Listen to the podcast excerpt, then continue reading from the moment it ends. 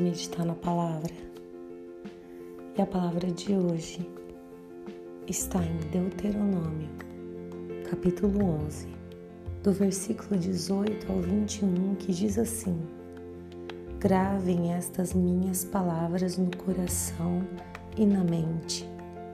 Amarrem-nas como sinal nas mãos e prendam-nas na testa Ensinem-nas a seus filhos, conversando a respeito delas, quando estiverem sentados em casa e quando estiverem andando pelo caminho, quando se deitarem e quando se levantarem.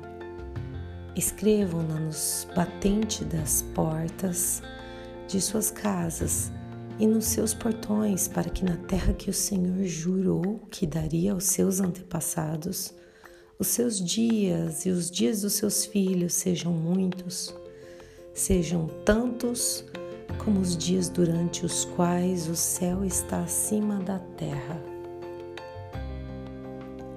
Olha essa palavra que poderosa a respeito de zelar pela palavra que o nosso Deus nos entregou nós temos o privilégio de ter acesso a tudo aquilo que Deus nos ordenou, ao modelo de vida, princípios, ao caráter do próprio Deus na Bíblia. É uma riqueza insondável poderosa, de tão poderosa que é, nos promete vida, vida eterna. E quando ele fala para gravar, para amarrar, ele fala como sinal nas mãos, para prender, para ensinar, conversar. Quando deitarem, quando levantarem, ele fala para escrever no batente das portas. Ele fala: cerquem-nos da palavra, que os seus olhos vejam, contemple a palavra por onde você passar. E aonde você estiver, que a palavra seja o sinal que as pessoas consigam ver na sua vida.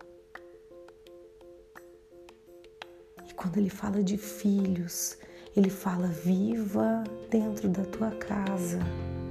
Seja a Bíblia que as pessoas não pegam para ler, para que saibam que eu sou Deus, para que vivam as promessas que eu tenho não só para você, mas para a sua casa.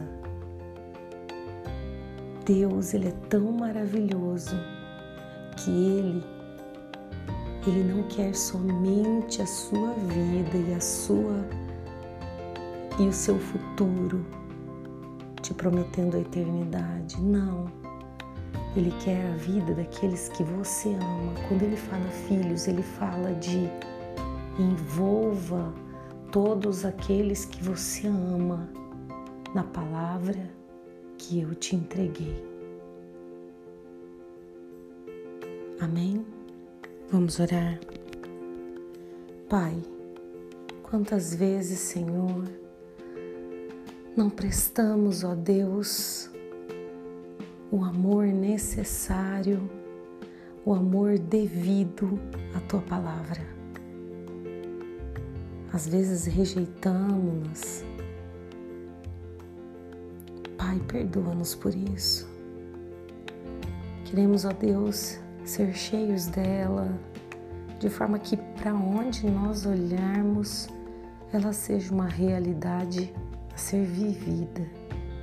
Que possamos escolher a tua palavra em todo o tempo. Nos ajuda a viver segundo e conforme ela, para que a nossa vida e a vida dos nossos filhos e netos e todas as gerações futuras sirvam a Ti e tenham a vida eterna. É o que nós pedimos, Senhor. Dê-nos muito bom ânimo e amor, zelo pela tua palavra. Em nome de Jesus. Amém e amém. Meu nome é Kelly Nakano Machado. Compartilha essa palavra de vida aos que você ama. Amém. Deus abençoe o seu dia.